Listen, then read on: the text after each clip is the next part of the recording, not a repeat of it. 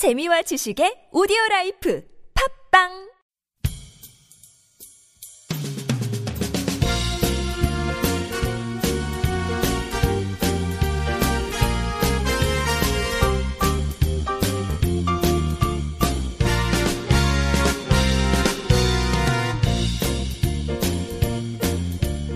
안녕하세요 이동훈 기자입니다. 안녕하세요, 문경환 기자입니다. 안녕하세요. 진행자 윤탱입니다. 네, 오늘은 지난 시간에 이어서 또이 네. 북한의 이제 2016년 신년 특집으로 진행을 해보겠습니다. 이번 주제는 어떤 주제인가요? 네, 이번 주제는 우리하고 가장 관계가 있는 남북 관계에 대한 아, 얘기를 좀 중요하죠. 네. 중요하죠. 지금까지 사실 북한의 정치, 경제 이런 거는 뭐 남쪽 입장에서는 뭐 북한에서 정치를 어떻게 하든 경제를 어떻게 하든 그런갑다. 예, 우리랑 뭔 상관이지? 라고 생각할 수 있는데 남북 관계는 우리랑 직접적인 관계가 있죠. 음. 네. 그렇죠, 그렇죠. 그래서 이걸 좀 잘 알아야겠다. 생각이 들고, 북한이 이제 신년사에서 원래 남북 관계를 별 독자적인 항목으로 놓고 항상 얘기를 합니다. 그래서 지난해 남북 관계는 어떠했고, 올해 남북 관계는 이렇게 나가야 된다. 음. 이렇게 이제 얘기를 하는데, 어, 북한이 지난해 남북 관계에 대해서 평가는 상당히 박하더라고요. 음, 아, 남북 관계가 사실상, 아, 엉망이었는 거 아니냐. 그쵸. 이렇게 좀 전쟁의 평가- 위기까지 갔다는 얘기가 예, 있잖아요. 그렇죠. 음. 그래서 딱 그 명시를 했어요. 지난해 반통일 세력들은 전쟁 책동에 광분하면서 교전 직전에 위험천만한 사태를 일으켰다. 뭐 이런 식으로 음. 이제 표현을 합니다. 이 사태가 이제 8월 달에 있었던 뭐 예, 지뢰 사건 얘기하는 거죠. 그 음. 그래서 어, 북한은 우리는 이제 그거잖아요. 북한이 지뢰를 매설해 가지고 터져 가지고 북한이 포도 쏘고 이런 거 아니냐 이렇게 이제 얘기를 하는데 북한에서는 아니다. 이건 한국과 미국 애들이 한 거다. 음. 이렇게 지금 이제 주장을 하고 있는 거죠. 이게 신년사에도 그대로 반영이 된 거죠. 네 네. 그 다음에 이제 한국 정부에 대해서도 우리의 체제 변화와 일방적인 제도 통일을 노골적으로 추구했다. 뭐 이런 식으로 이제 얘기를 하고 있습니다. 그래서 어 우리가 그런 적이 있었나라고 생각을 해보면 이제 북한에서 꼽는 건 이런 거예요. 그 정종욱 통일준비위원회 부위원장이 네. 그 흡수통일도 준비하고 있다. 뭐 이런 발언을 했단 말이에요. 아, 혼자 삼- 준비하시나 봐요. 그러게 말이에요. 3월달에 그 발언을 해가지고 그게 이제 한참 막 구설수에 올랐죠. 네. 야 준비를 뭐 그래 하려면 조용히 비밀리에 하지 그걸 또 자랑이라고 떠들고 다니냐 음. 그게 무슨 자랑이냐 뭐 이런 이제 논란이 또 있었고 또 그 박근혜 대통령 유엔 총회 연설에서도 좀 논란이 있었어요 북한을 이제 뭐 개혁 개방으로 유도해야 된다 뭐 이런 식의 이제 발언 우리나라나 잘 지도하고 이런 말을 하지. 좀 창피하네. 오지랖 아닌가요, 이거는? 그래서 이제 사실 북한 입장에서는 남의 나라가 와가지고 너네 개혁 개방 시킬 거야라고 하면 기분 나쁘죠. 예. 기억개방 할 거라도. 예. 그러니까 예를 들면 이런 거예요. 일본에 이제 아베 총리가 한국에 와가지고 아 한국 정부를 개혁 개방 시켜줄까요? 이런 얘기하면 우리 기분이 나쁘잖아요. 맞아요. 그꼭 공부도 하려고 마음 먹었는데 엄마가 하라면 하기 싫잖아요. 그렇죠. 딱, 그런. 딱, 딱 그런 네. 마음이 들죠.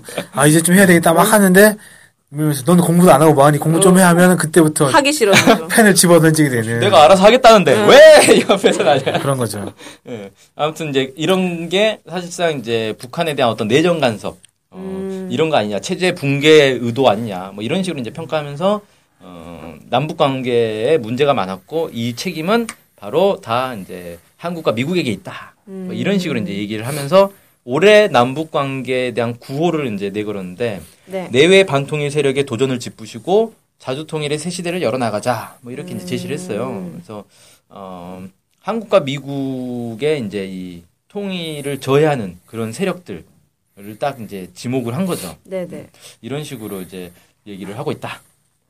얘기할 수 있고 그러면 이제 북한이 올해는 그래서 뭘 하자는 거냐? 네. 세 가지를 이제 과제를 제시하는데 원래 북한이 남북 관계와 관련해서는 세 가지 이제 목표를 과제를 제시할 때 어, 전형적인 패턴이 있습니다. 그 혹시 조국 통일 3대 원칙이라고 들어보셨나요? 네, 그, 그, 뭐죠? 박정, 박정희 대통령 때 만들었던 3대 원칙. 네. 뭐죠? 자주. 네. 평화통일 민족대단결이죠. 아, 예. 어, 그렇습니다. 이게 7사 남북 공동성명 얘기하는 그쵸. 거죠. 네네. 예. 그 남북이 이제 그 박정희 정부 시절에 남북이 합의했던 원칙인데 그 기본 원칙의 틀로 항상 제기를 하거든요. 그래서 자주의 영역, 평화통일의 영역, 민족 대단결 영역에서 과제를 항상 제시를 해요.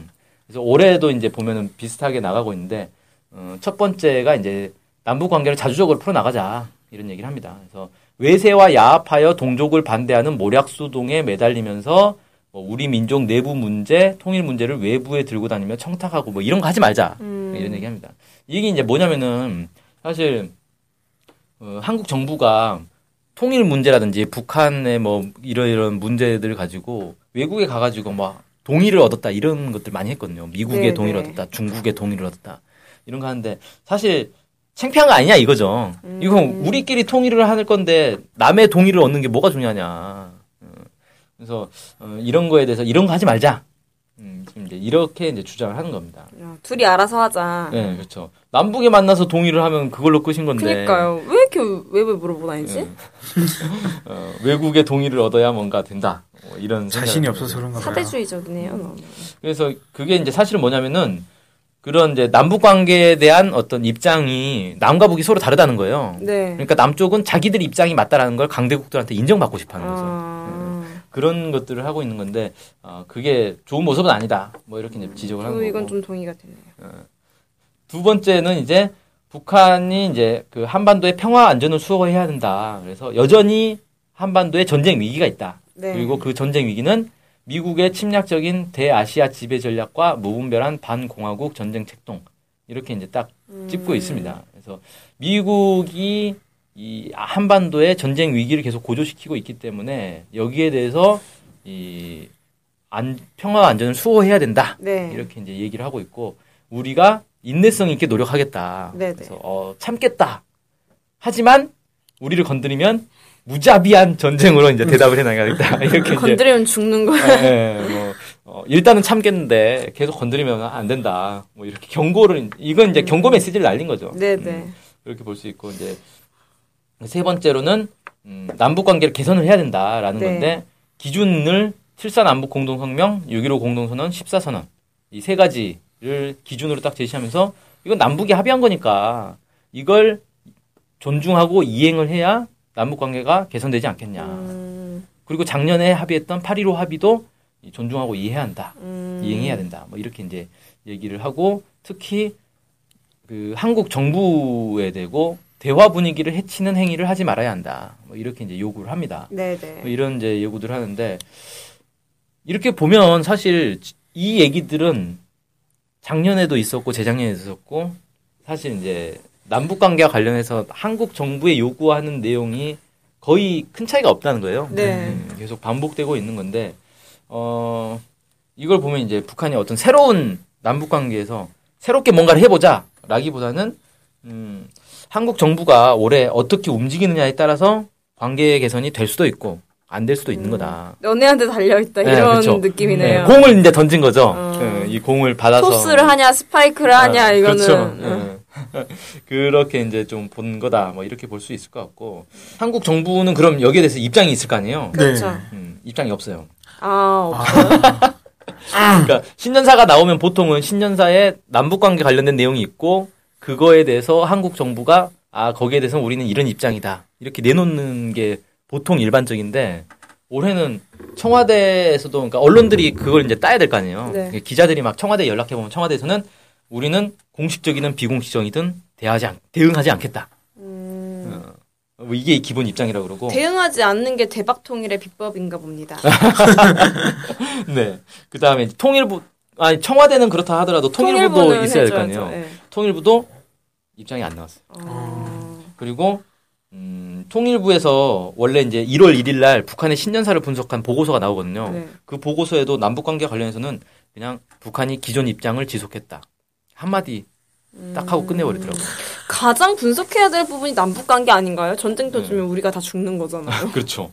어, 그래서 아 이게 어, 남북 관계에 무슨 돌파구가 열릴 것 같은 그런 희망은 사실 잘 보이지 않고 특히 쉽지가 않네요. 예, 상반기에 좀 어려움이 많이 있다고 봅니다 저는 왜 그러냐면 음, 3월에 항상 그 아, 키리졸브 훈련을 하잖아요. 독수리. 예. 근데 북한에서 이 평화 안전을 수호해야 된다 그러면서 이 한미 연합 훈련에 대해서 지적을 했기 때문에 이때 되면 당연히 북한에서 또 반발을 할 거고 그럼 남북 관계 안 좋아지겠죠? 근데 올해는 또 이제 남쪽에서는 4월 총선이 있어요. 네. 총선 때 과연 남북 관계에 도움이 되느냐 안 좋아지느냐라고 봤을 때안 기본적으로. 그렇죠. 선거 때는 북풍이 불지 않습니까? 그렇죠. 지뢰 또 나타나는 거 아니에요? 제 2에 뭐 지뢰가 나타날지 기뢰가 나타날지 모르겠는데 음. 그래서 실제로 그 전문가들도 그렇게 좀 분석을 하더라고요. 그 동국대 북한학과의 고유한 교수가 이제 언론 인터뷰에서 이렇게 얘기했어요. 한국 정부가 북한의 강경한 보수 정권이기 때문에 총선 전에 남북 관계 개선에 적극적으로 나설 가능성이 적다. 뭐 이런 식으로 분석하더라고요. 네. 그래서 적극적으로 나서지 않으면 그나마 다행이고 이제 음. 어, 남북 관계를 악용을 하면 이제 더 골치 아파지는 문제가 발생하겠죠. 음.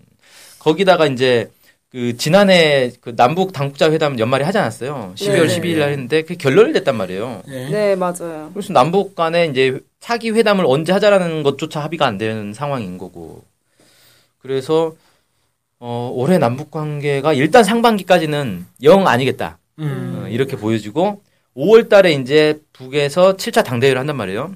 7차 당대회에서 남북 관계와 관련된 어떤 전망을 내놓을 수가 있어요. 네. 그걸 가지고 또 어, 뭔가 새로운 계기가 될 수는 있겠죠. 음. 예를 들어 북에서 대남 메시지 이제 새로운 메시지를 던지면 음. 박근혜 정부가 그걸 딱 물어서 어 그래 그거 좋으니까 한번 대화해 보자. 그러면 이제 대화 되는 거고. 음. 아니면 우리는 대응하지 않겠다.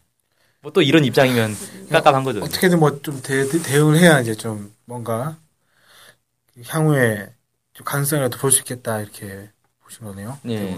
그래서 그 세종연구소의 정성장 통일 전략 연구 실장이 언론 인터뷰에 한 건 뭐냐면은 한국 정부가 보다 전향적으로 대북 정책을 추진하지 않는 한 올해 남북 당국 당국 간 대화 재개는 쉽지 않을 것이다. 뭐 이런 식으로 전망했더라고요. 그러네요. 근데 대응도 아예 그냥 무대응이니까 악플보다 무서운 게 무풀이라잖아요.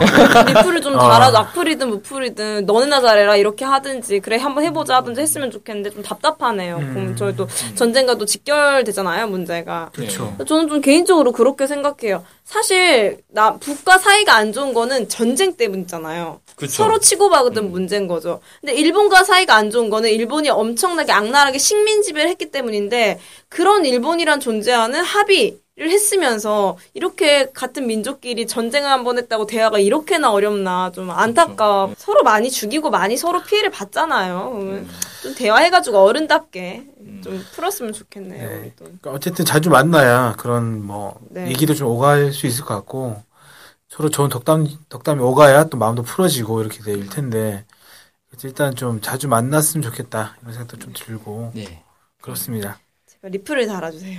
아 리플, 네, 아, 리플 달기 운동. 네. 이렇게 또 연관이 되나요? 네, 이양 달 거면 선풀을 달아주시는 게. 아, 그렇죠, 그렇죠. 요새 앞을 없애기 운동도 하고 있잖아요. 아, 돌려서 아. 말하는. 이런. 아, 예. 그리고 이제 리플을 다는 김에 우리 스케치북에도 그 팟빵에 댓글 좀 달아주세요. 네, 맞아요. 평가 좀 해주세요. 네. 아 기다리고 있겠습니다. 순위가 너무 안 올라요. 미치겠어요. 아, 저 열심히, 우리가 열심히. 항상 그 300에서 500 사이 500이 밑에 때도 있는데 널뛰기를 하고 있어가지고 어, 안정적으로 좀 네. 올해의 목표는 좋습니다. 100위 안에 진, 진입하는 것. 어, 그. 목표로 하겠습니다. 좋습니다. 그럼 이것으로 이- 오늘 방송을 마칠 수 있도록 하겠습니다. 감사합니다. 감사합니다. 감사합니다.